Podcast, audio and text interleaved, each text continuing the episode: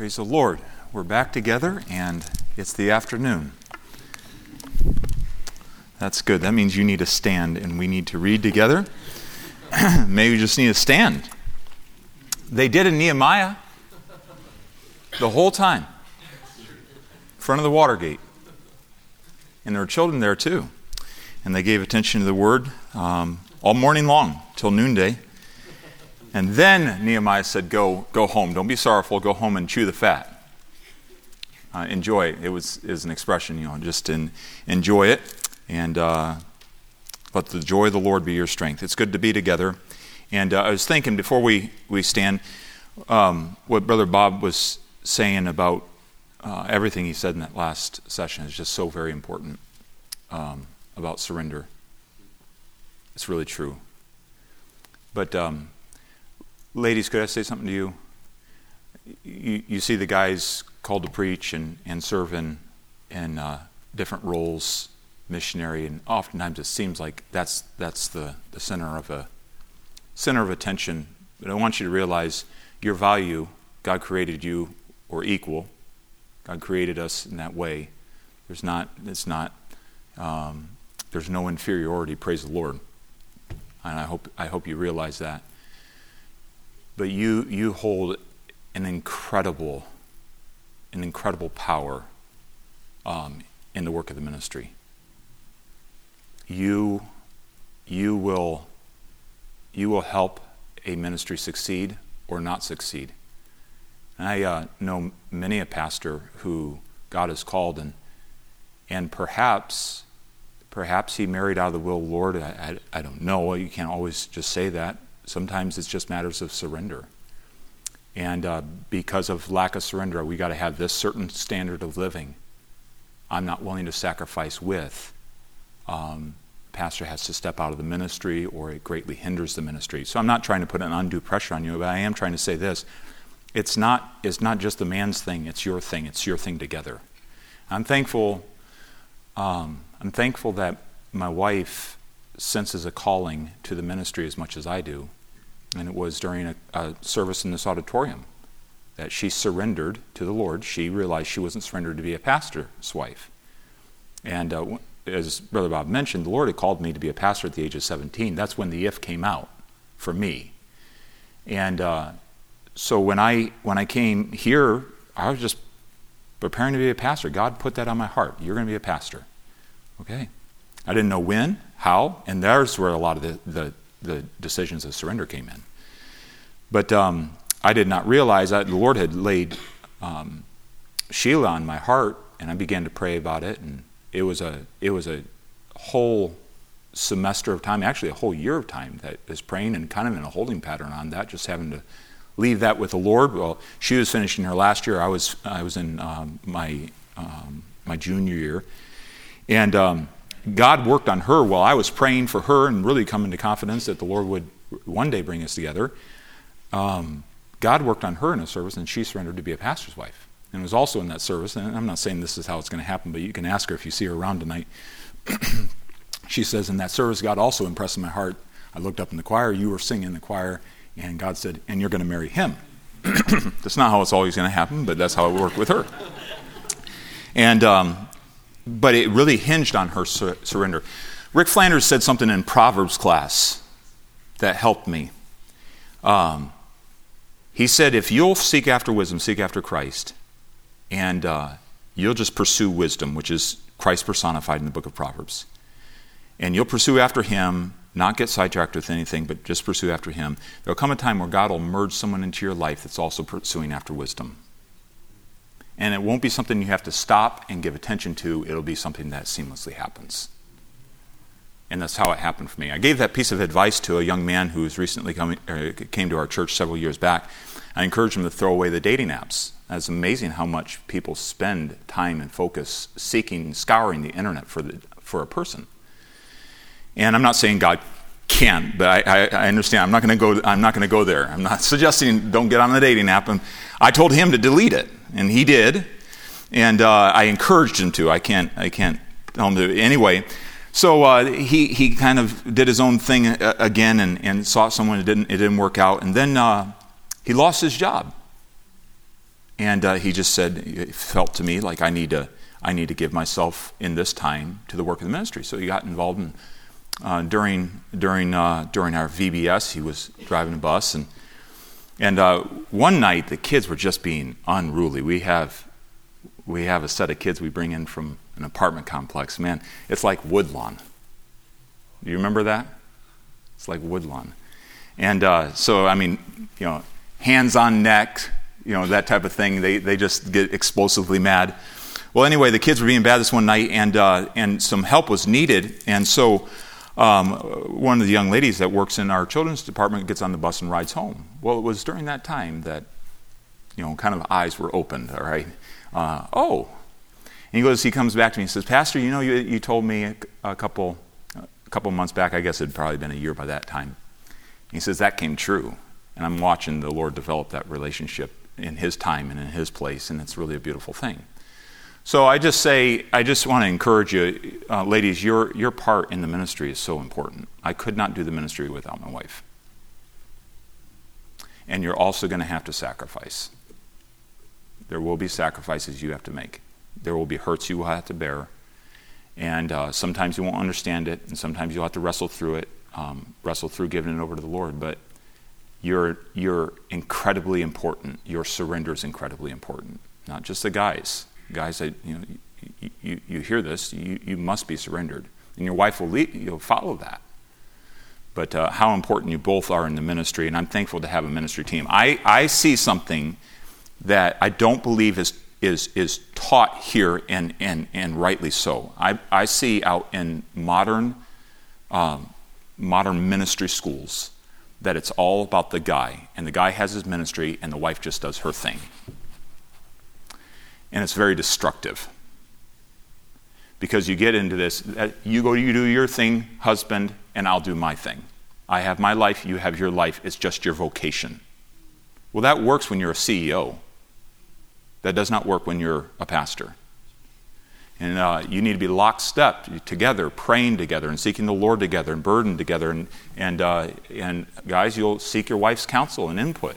Um, and, and ladies, he needs you to be walking with, with God. So I don't know what all that is worth to you, but I'm incredibly thankful for my wife and just want to encourage you of your value, um, value to the ministry. Let's stand. And uh, let's get to Daniel chapter number 4. Daniel chapter number 4 and verse number 1. Nebuchadnezzar the king, unto all the people, nations, languages that dwell in the earth, peace be multiplied to you. Thought it good to show you the signs and wonders that the most, or that the high God hath wrought toward me. How great are his signs, and how mighty are his wonders. His kingdom is everlasting, and his dominion is from generation to generation. This is quite a change for this guy, wouldn't you agree? I, Nebuchadnezzar, was at rest in my house, flourishing in my palace. I saw a dream which made me afraid, and the thoughts upon my bed and the visions of my head troubled me. Therefore, made I a decree to bring in all the wise men of Babylon before me, that they might make known unto me the interpretation of the dream. Deja vu. We've been here before. Then came in the magicians and astrologers and Chaldeans and soothsayers, and I told them, uh, uh, told the dream before them, but they did not make known unto me the interpretation. But, but at the last, Daniel came in before me, whose name is Belteshazzar, according to the name of my God, and in whom is the spirit of the holy gods. I really want you to note that. It's going to help us in future times in, in Daniel, but it's a recurring statement about Daniel, in whom the spirit of the holy gods is in, similar to Joseph's life. And before him, I told him the dream, saying, O Belteshazzar, master of the magicians. Notice he has some leadership among, among those men, because I know that the Spirit of the Holy God is in thee, and no secret troubleth thee. Tell me the vision, visions of my dream, that I have seen and the interpretation thereof. Thus were the visions of my head in my bed. I saw and behold a tree in the midst of the earth, and the height thereof was great. The tree grew and was strong, and the height thereof reached unto the heaven, and the sight thereof to the, en- uh, to the end of all the earth. And the leaves thereof were fair, and the fruit thereof much, and it was meat for all. The beasts of the field had shadow under it, and the fowls of, of heaven dwelt in the boughs thereof, and all flesh was fed of it. I saw in the vision of my head upon my bed, and behold, a watcher and an holy one came from heaven. He cried aloud and said, Hew down the tree and cut off his branches, shake off his leaves, and scatter his fruit let the beasts get away from under it, and the fowls from his branches. Nevertheless, leave the stump of his roots in the earth, even with a band of iron and brass in the tender grass of the field, and let it be wet with dew, the dew of heaven, and let his portion be with the beast in the grass of the earth. Let his heart be changed from a man's, and let a beast heart be given unto him, and let, uh, and let seven times pass over him. This matter is by the decree of the watchers and the demand by the word of the holy ones, to the intent that the living may know that the Most High ruleth in the kingdom of men and giveth it to whomever he will, and setteth over it the basest of men. This dream I, Nebuchadnezzar, have seen. Now, thou, O Belteshazzar, declare the interpretation thereof, for as much as all the wise men of my kingdom are not able to make it known unto me the interpretation, but thou art able, for the Spirit of the holy gods is in thee. Let's be seated. Father, thank you for this opportunity once again to open up your word. And Lord, I want to just pause and thank you for these students and their heart for you and this place. Lord, I thank you for the, the many years of faithfulness, just doing the next right thing.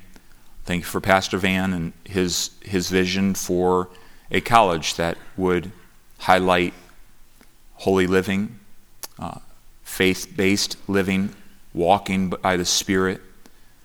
Lord, I thank you for the many students that have come through uh, these doors and uh, are preparing, have prepared, are preparing for the ministry. And I pray that you would increase the number. You told us to pray for laborers. And so I, I pray right now for laborers from this room, uh, laborers now, laborers for the, the future harvest.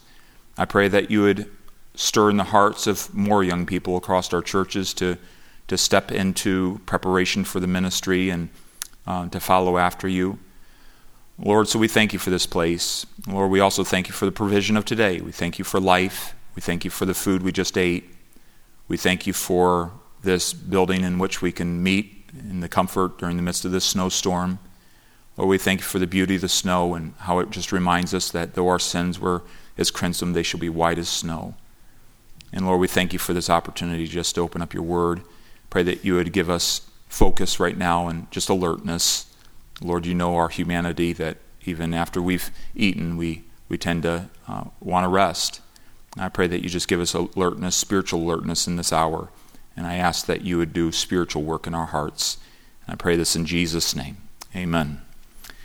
Um, have you ever given up on a hope, like a something that you kind of wished for or really wanted, a, a vision, um, something that, boy, that's what I'd like to do? Have you ever gotten really close to it and then you're like, ah, it's just not worth it. I'm just going to give up. Throw in the towel. I think of Daniel and his friends as they were ripped out of their homeland. Um, I think if you want a picture of some of the brutality of, of Daniel's day in that area, you could look to some of the brutality that we've seen in recent weeks and months here, um, coming out of Gaza and uh, in different places like that just, just brutality. And uh, I haven't mentioned this um, yet, but Daniel was brought, and his three friends were brought, and as part of preparing them for, uh, for service to the king and standing to the king, many believe that uh, Daniel was made, made a eunuch. It means he'd never have a family. So, beyond being ripped away from his family, you also have the reality that um, his potential, his life, his dreams have been crushed, um, have been taken away from him. And so there's a, there's a lot of animosity that he could have lived with toward the king, uh, serving before the king, but not doing one extra thing, not one more thing for him. I'll, I'll stand here. I'll, uh, I'll do what you tell me to do, but there is no way I'm going any, anywhere extra for you. I'm not going to take any extra mile for you. And what I see in the life of Daniel and his friends, now that Daniel and his friends are, uh, Daniel's more in focus in this passage of Scripture, but his friends are still around and, and still working and living and doing what they're supposed to do. I see in the life of Daniel one who doesn't just survive in this very, very difficult environment, an environment that has a lot of hurt for him, but he did, he did actually thrive. Uh, he actually grew there. He actually uh, served the Lord there. And it's really easy for you and I to have something on our hearts. You're, you're, you, you're at this stage of your life of preparation and you've, uh, you've been given something by God, and, and, and, and, and then you get to a point, you get done with school, and, and then it's like, now what do I do? And the Lord puts you in, in a place and you say, well, this isn't what I feel like I was called to. For me, it was I was called to be a pastor. Right after school, I was supposed to go take an assistant pastorate with a salary. And I, I ultimately had to make a choice because of some doctrinal, doctrinal uh, uh, situations. Some men in my life, they said, Are you sure about this? And their counsel was wise. And, and so I, I ultimately opted, Hey, I'm not going to go there. But what did that do? That set me in a, in a church and I was grateful to be with my father in law there at Grace Baptist and be able to learn from his ministry. And, but it still wasn't a position, it still was, didn't feel to me like what God had called me to do, like as soon as I wanted it to happen. And I've told our church that God, God put me there and put a paintbrush in my hand for like five years. Serve in the work of the ministry, throw yourself at it, but paint. So I had to surrender to that. It, for me, was the backside of the desert. And you know what? It could have been easy to just say, you know what, I'm going to give up on this. It doesn't seem like God's coming through in what He's called me to do. Again, uh, Brother Flanders has come through our church, and I, I, I, talked to him, shared some of these burdens. I, I feel like God's called me a pastor, but I don't see that, that reality. I don't see that happening in a full time way, and, and so forth. And the Lord, Lord used all that. But back to my original question have you ever had something that you, you, you knew? This is, this is what God's called me to do, but Right before the breakthrough, you, you, you tend to give up. Daniel didn't do that. Daniel could have given up so many times. I, I, what's the use? I've been hurt. Uh, no one cares. If I don't do exactly what they want me to do, they kill me. Like, what's the use in this? This, this is kind of a, a crazy deal. And it would have been so easy for Daniel just to give up in all the opposition, all the trials, all the setbacks, all the disappointments, all the hurts that he was daily living with. He was serving a king that was proud, was vengeful, and he, he catered to those that flattered him. So if you flattered him, oh, king, live forever, you were in the on good side. And if you did what he wanted, he, he was good with you. But the moment you messed up, he, he was done with you. Daniel could have given up. Daniel had no reason to thrive, but he did. And this particular story, Daniel chapter number four, really shows us the conversion story of Nebuchadnezzar, where uh, through the, the ministry of Daniel, this, this young man who had been hurt by, by Nebuchadnezzar's uh, decrees, uh, this young man thrived and, and, and continued to serve him, even though it, he had many things he could have been very hurt and, and, and stuck on he continued to just thrive in that environment, and the Lord used him. I think you've gotten it by now, but over and over, um, Daniel just keeps getting used as he, as he rises above the hurts, as he rises above the opposition, as he trusts the Lord and God shows up in his, in his life. And again, I want us to see that here today. And so this message really is about thriving in difficult situations, thriving in Babylon. Hey, we need to thrive. We can't just survive. There's a lot of people that are hold on to the rapture. Let's just hold on. Jesus is coming. Let's just, you know, uh, God doesn't build churches anymore. Not churches that take a stand anymore. Just let's just hold on. No, we need to thrive. Now, I'll be honest with you, I don't always thrive. And most of the time, when I'm not thriving, there has to come a point of surrender where I say, okay, Lord, I submit to where you have me right now. I submit to this season of life. And, uh, and God will call us to those points often, but we need to, we need to learn to thrive. Notice in, in verses 1 through 18, notice that, that God was working in, in Nebuchadnezzar's life. He was working in his life. Uh, notice in verses 1 through 3 that, that we just read that the king says to all people, all nations, all languages, a public press release. I want you all to know some really important things, and he praised God. Now that's that's a far cry from what we heard earlier in chapter number three when he's he's saying, Hey, who is that king that's going to deliver you, Shadrach, Meshach, and Abednego, out of my hand?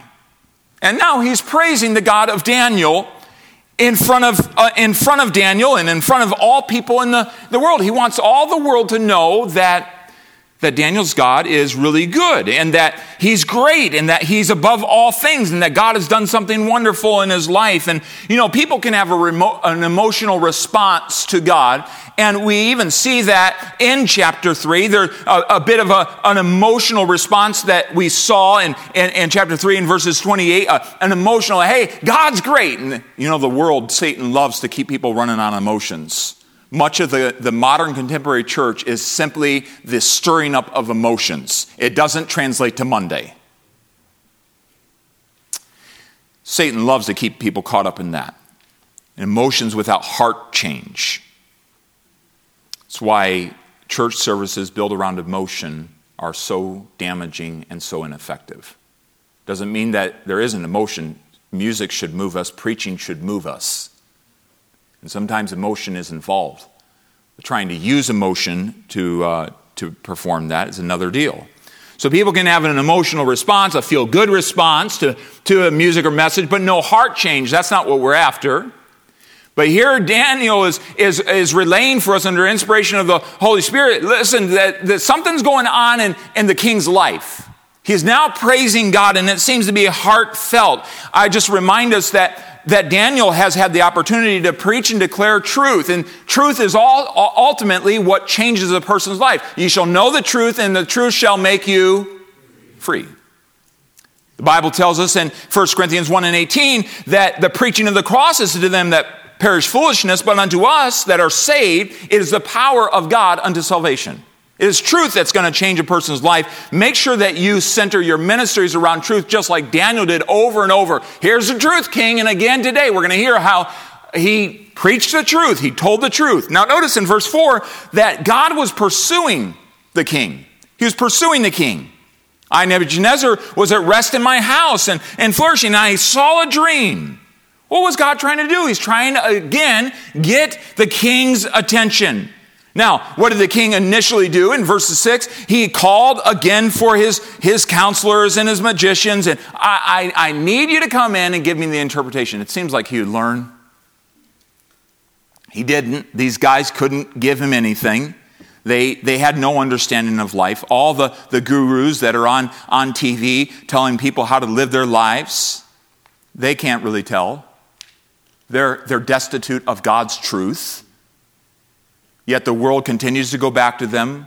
Well, I heard so and so say on TV that if I did this, my life would turn out better. You know, it's really sad when, when churches are turned into something not much more than that.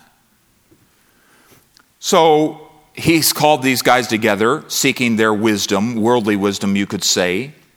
And it says in verse number seven, but they could not make known unto me the interpretation thereof. Listen, the church of the living God is not threatened by all the worldly wisdom that is out there. Unless we start adopting it, unless we start you know, taking it into our hearts. But there comes a point in a person's life where they realize that doesn't work. And they come searching.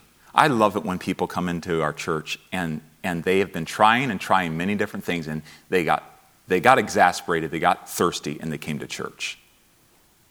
It's really fun. It's fun to watch that happen. And I, I have to get the sense here that, again, oh, you guys, you guys didn't interpret it for me, but Daniel, but a man of God. someone with some spiritual maturity and some spiritual insight, walking with the Spirit of God. And, and, and so it's amazing how Daniel again shows up on the scene. He's seeking, he's seeking truth, going to the wrong places. Listen, we want to be in the place, we want to be in a position to answer that when they come seeking just like Daniel was able to. The dream in verses 10 through 17, we read it was about this tall tree, and this, this tree was full and it was beautiful, just like uh, Babylon, the great city, and it, it fed and nourished many people. It, its wealth was, was able to help many different people, and people uh, rested in the shadow of it. And so it's all kind of illustrative of how, how seemingly nourishing Babylon was to the nations and to all the people. And then this cry comes to cut down the tree. Did you notice that the pronouns for this tree were his? Referencing Nebuchadnezzar and all that he was doing for the world seemingly. And it talks about his heart being changed from a man's heart to the heart of a for, uh, to our heart of a beast. And why was this dream given? The, the final verse helps us to understand that that he would know that the most high ruleth in the affairs of men you might feel like you're, you're big and you, you're, you're worth something to the whole world, but you can be cut down in an instant, Nebuchadnezzar, and, and, and your, your fruit shaken off and the, the beast scattered. That all can happen in an, in an instant. We also need to remember as we watch world leaders today and, and different leaders, uh, sometimes people can get so focused and, and, and we gotta, we gotta see that changed. Listen, God has the ability to change that. And we need to trust his hand and that he is working even when it does not seem like it. For seven years, his heart was going to be changed into a beast heart. And God was using this message, this dream, to stir and to trouble, to trouble the king. God is able to go where we can't. Do you remember if, if you give the word of God and if you if you are are revealing to people, taking the Word of God and giving it to them, the Holy Spirit of God will use that in the quiet moments of their life. You can trust on it, you can bank on it. So, this is going on in his life. God is working in his life. But I want us to notice uh, number two that Daniel was used in his life. Daniel was used there. God had him there for a purpose. God had him there in Nebuchadnezzar's life for a purpose. Look at verse number eight with me. It says, But at the last, Daniel came in. So all the others had come in, they filed through. We don't know, King. Well, I don't know either. But at the last, Daniel files through, and he came before me, whose name is Belteshazzar, according to the name of my gods, in whom the spirit of the holy gods uh, uh, and before him I told the dream, saying, and so he relays it to Daniel. Ah, Daniel's answer. Finally, I can get something. Now, perhaps Daniel, as the, the chief over all these guys, could have said, You guys go handle this. I don't know if he had the right to stay out of the, the palace that day, but the fact is, he was there. And he's there with a good spirit, respectful attitude. Verse number nine, the king says, In you is the spirit of the holy gods. No secret troubleth thee. And the king knew that Daniel's demeanor, his calm demeanor, that, that even when he was troubled, Daniel wasn't troubled about things.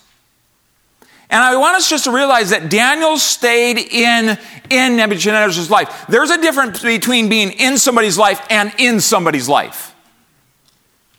What I mean by that, you can get an attitude towards somebody where you, you you walk the same hallway with them, you're in the same church with them, but you're not really with them. It happens all the time in churches. They used to sit and, you know, have some friendship with this person, but now they sit on the other side of the auditorium to avoid them. They take the other hall to get out the, the exit door so they don't have to pass them. I face it as a, as a pastor. It grieves me when, when people will, will not take time to greet the pastor. They, they beeline out. And I have to go, go chase them down and, and see what's going on in their life to try to, try to help them. But you can be in somebody's life and not in it.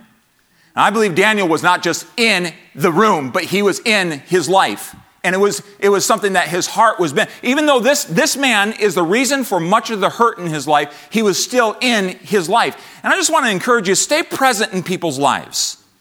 And that's a message for right now. Listen, as Brother Bob mentioned a little bit ago, the, early days of this college were pioneering work. As a pastor, uh, you're going to start some things that you're like, I don't know how this is going to uh, turn out. I don't know uh, what the end is. I don't know what this is going to look like in five years from now. I just know that God wants me to do it. And you know what? You won't always do the exact right thing, or you'll look back, well, I wish I would have known that 10 years ago. But there came a point where I even realized, after I became pastor, I realized, and we had a conversation, ah, now I understand some of the things that Pastor Van was going through in those early days. Now, it looked to me like, man, I'm a young pastor, a young, young, young man called in the ministry, and boy, I know how this should have happened. You know what? I didn't know how it should happen.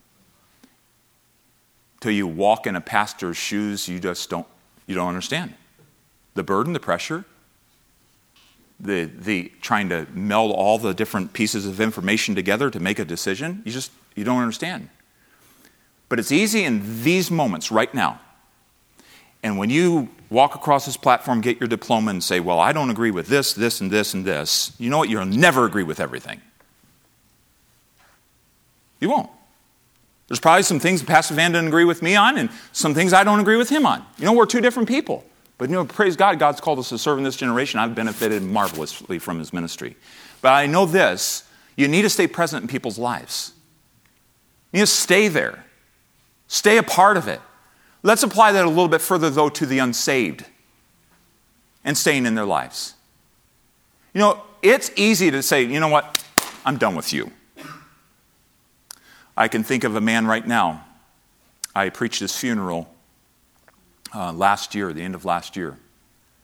And uh, Pastor Shaw worked with him, tried to lead him to the Lord. I tried to lead him to the Lord. We had a great relationship. Um, but I ended up preaching his funeral after he died suddenly, and he never accepted Jesus Christ. Very difficult funeral to preach. Some of the family members were very upset at me for preaching the gospel. But I know this that even after I, left him the last time, he, he turns to his wife and he, she said, He didn't give me the message, his message. Now, he knew exactly what the message was. He was resisting it over and over. But um, he, had, he had said, I, I will not receive. I will not receive Jesus Christ. Very, very difficult thing. But I, I, can, I can sleep knowing that stayed present in his life was there, loved him, took his phone calls, had coffee with him, stayed present in his life. Um, it's easy sometimes to give up on people. I, I can think of in the chaplaincy, sometimes it's really a blessing to me when I'll walk the halls of the police department, and some people will give me the time of day, others will not give me the time of the day, and that just goes with the territory. I got a call a couple weeks ago from a, a guy. He says, Hey, I need to bring you in on something. I need to talk to you about something. And uh, it was someone that had been pretty cold to me. But that day, God met, and I was able to sit in his office and pray with him because of a pretty difficult thing that had happened the night before. And I just remember the fact hey, stopping in, hey, you doing okay today? You doing okay today? Staying present in people's lives. We are fortunate people with text messaging, but some of you I'll just say that we all have this, this potential. Sometimes a person texts you and it'll be days before you respond to that. Stay present in their life. Like, tr- treat them, treat them right. Send, hey, thanks. Or, you know, even now, Apple's made it so easy. You can send back a, you know, a thumbs up or a thumbs down or an exclamation point. You don't even have to think about an answer.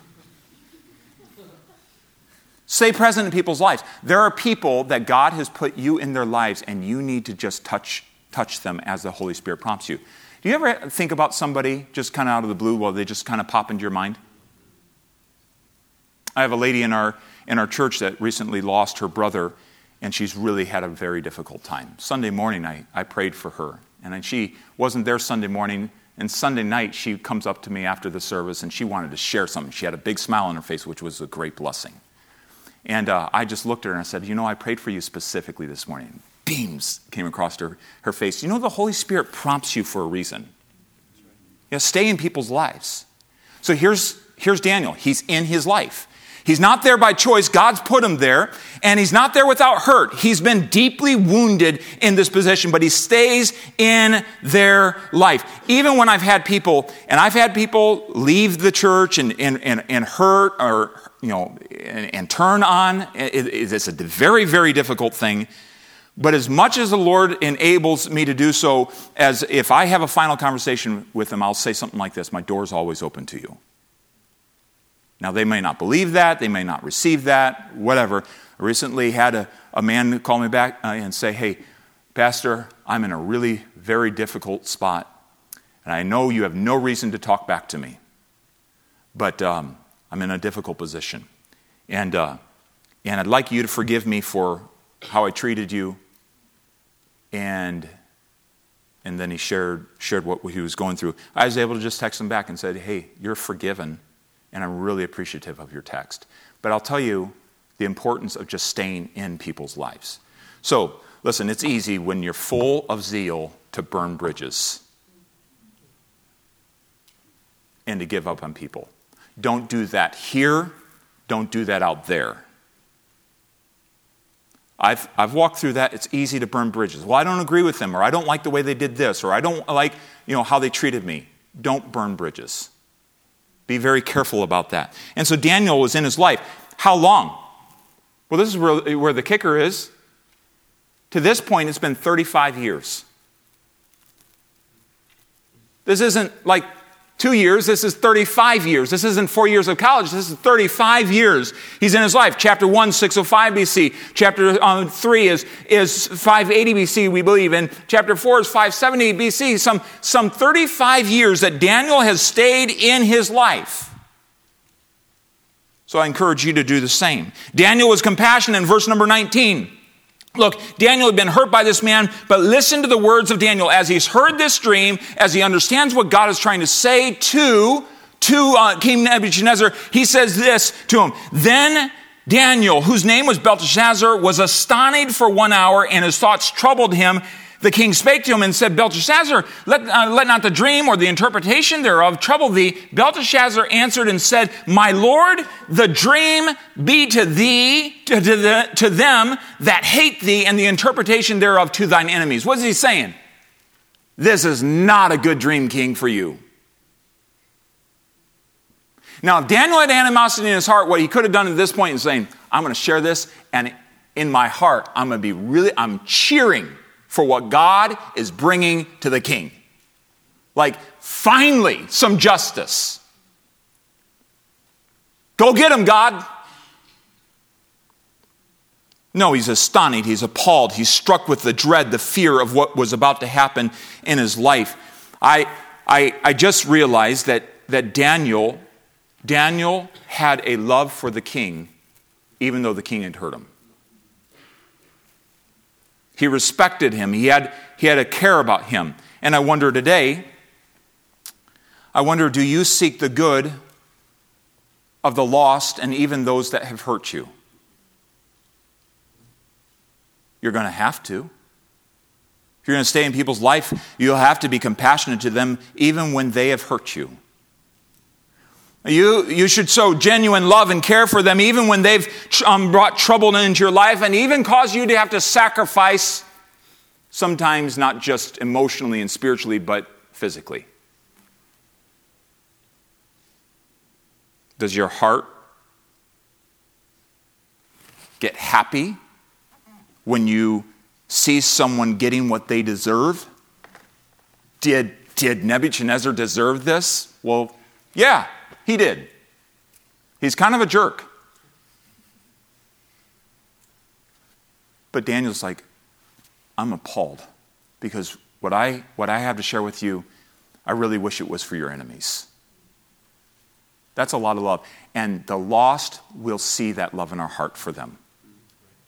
So we need to have that. Stay in their lives. Be compassionate. Have the heart of Christ where, where their condition as, as sheep without a shepherd really does actually bother you. Jesus looked over Jerusalem and he wept. Why? Because they were wandering aimlessly without a shepherd for their soul. And so Daniel was present and he was compassionate, but he was faithful. He was faithful to declare the truth. Moreover, it is required in the stewards that a man be found faithful. Do the right thing at the right time. And so he interprets the dream. Verse number 20, look at it with me. Then the tree that thou sawest, which grew and was strong, whose heights reached unto the heaven, and the, the sight thereof to all the earth. And he goes on to interpret this dream, and I want to walk through this. The tree was very great. He says, You got that right, king. The tree was great. It's thou, O king he says. And, and he goes on in verse number 20 on 22. It is thou, O king, that are grown and, and become strong, for thy greatness is grown and reaches unto the heaven and thy dominion to the end of the earth. You're a world leader. You're powerful, and God is talking about you, O king. But the bad news is, verse 23, Whereas the king saw a watcher and a holy one coming down from heaven and saying, Hew down the, the tree and destroy it, yet the, leave the stump of the, the roots thereof to, uh, to, in the earth, even with a band of iron and brass and the tender grass of the field, and let it be wet with the dew of heaven, and let his portion be with the beasts of the field till seven times pass over. This interpretation, this is the interpretation, O king, and this is the decree of the Most High which has come upon the Lord the King, my Lord the King, that they shall drive thee from among men, and thy dwelling shall be with the beasts of the field. And he goes on to say how he's going to begin to eat like the beast and so on. So, the bad news, King, is this is all about you. You're going to be cut down. You're going to be driven from among men. You're going to have your place out in the field. It's interesting that modern times, the mental illness known as zoanthropy. It's an illness observed um, in a person that they think themselves as an animal and act like one. Now, it's taken on a different, different uh, feel today because that's, that's happening more and more. In fact, if you watch the news, there was a, there was a, a gathering of about a thousand people in Germany in the Berlin, uh, in, a, in the area of Berlin, and uh, they actually had people call in on them. They were out, just this huge group of people out there.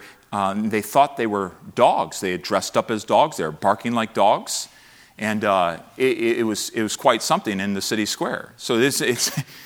It's actually reality. Um, I don't know if that's exactly what Nebuchadnezzar was going through, but, but we do see um, people confused in that, in that way today uh, thinking they're animals and acting like one uh, you can identify as anything anymore. But for, for, for the king, this was a reality. God was going to drive him from the palace, and he was going to have his dwelling place out in the, the fields, and he was going to eat like a beast, he would look like a beast, and for seven years this would happen. Why? To teach this king that the Most High ruleth in the affairs of man. So God is able to do that, and He does it very well. You and I can't do that well, but God does it really well. And so He drives them forward, and this is, this is what Daniel again has the, the un, unenviable position to have to stand in front of the world leader of the day and say, hey, listen, it's not going to just go on, oh, king, live forever. God is about ready to step into your life, and He's about ready to demote you. The invitation that Daniel gives in verse 27 he says, Wherefore, O king, let my counsel be acceptable unto thee. Break off thy sins by righteousness and thine iniquities by showing mercy to the poor, if it may be a lengthening of thy tranquility. Listen, we hear all this stuff about, you know, not giving invitations, not inviting people to make decisions about the truth they've just heard preached. It's all over Scripture. And right here, God gave a message through Daniel. And what did Daniel do? All right, here's my counsel. Right now, you break off your, your, your sins. You, you turn from your sin. You start doing the right thing. You start showing mercy to the poor. You do the right thing.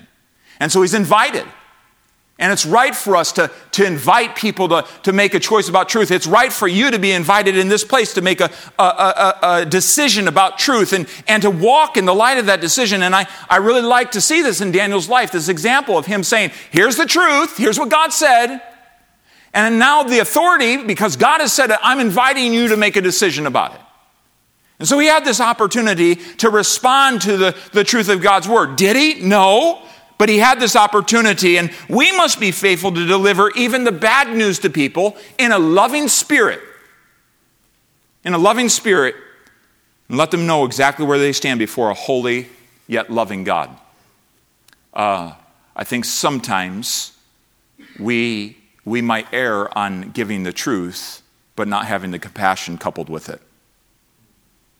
And we see in Daniel's life, oh king, this, this is this dream. I wish it was for your enemies, but it's not. Here's the truth. And I'm encouraging you to listen to God. Um, sometimes a tear needs to be shed when sharing truth. Uh, we're not too macho, right? Um, to allow the Lord to break our hearts for somebody when they're about ready to step into consequences. Say, listen, if you just listen to the Lord, He's going to help you out of this. So Daniel's giving the truth, and it's from a compassionate heart. And I love how this, this story ends up in verses 34 through 37. Nebuchadnezzar is changed. He's out there for seven years. You know, I guess I would want to change after something like that. Seven years, that's, not, that's a lot of time. Uh, you, you go through four years of college and seminary before you're done with that. Talk about the, the college and seminary of the, of the field. Like, I mean, it's, it, that's a hard place to, place to learn, but he is out there and he's learning out there that, that he's not big stuff like he thinks he is. God's bigger than him. And so look at verse number 34. At the end of the days, I, Nebuchadnezzar, lifted up my eyes unto the heavens, and mine understanding returned unto me, and I blessed the Most High, and I praised and honored him that liveth forever, whose dominion is everlasting, and his kingdom is from generation to generation. And God brought him to the bottom, brought him out to the field so that he would be able to look up and see there is a God in heaven, and it's not me.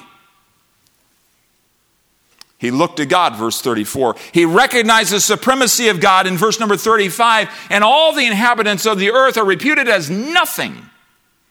And he doeth according to his will in the army of heaven and among the inhabitants of the earth, and none can stay his hand or say unto him, What doest thou? What did we hear in the last chapter? Who's the God that can save you out of my hand? And now he's saying to Daniel, I learned over the last seven years that there's none that can stay his hand. That's pretty awesome. It's wonderful when, when the reality of God becomes apparent to people. Verse 36 God restored to him his kingdom. Remember, the, the stump was left, and it was, a, it was a sign that you aren't completely being rooted out You'll, you'll again grow. There will be a time where God will restore you. Verse number 36. And at the same, same time, my reason returned unto me, and for the glory of my kingdom, mine honor and, brightness returned unto me, and my counselors and my lords sought unto me, and I was established in my kingdom, and excellent majesty was added unto me. God cut him down so he could restore him in, in, in, back into that place. And it's just amazing how that, that Nebuchadnezzar was, was turned from himself his self worship, uh, thinking that life was all about him, that he was the king over all things, to God. And we see that clearly in his testimony. But verse number 37, he testified to the change. Now I, Nebuchadnezzar, praise and extol and honor the King of heaven. All of his works are truth, and his ways judgment, and those who walk in pride he is able to abase. Take it from me, he's able to do it. So no longer did the king exalt himself, he exalted God. God's able to do that. Just remember, God used Daniel present in his life to help accomplish this. At the end of the story, when God uses you, you won't be the focal point of the story, God will be the focal point of the story. It won't be you changing somebody's life. Listen, if you, if you think in the ministry you can change people and you can get them to do what you want, no, you cannot. We have a hard enough time just getting ourselves to do what what we ought to. Do you remember what Paul said? The good that I would, I do not, and the, uh, what I don't want to do, I do. I, I, struggle with my own self. I constantly have to keep under my body. Well, we can't control people, but we can be agents of God, ambassadors of God in their life, staying present in their life, happily present in their life, thriving, and this isn't a word, thrivingly present in their life, so that God can use us to, to see great things accomplished, and He testifies of the change. I believe that the king was converted. I want you to turn over to 2 Corinthians chapter number 4. 2 Corinthians chapter number 4.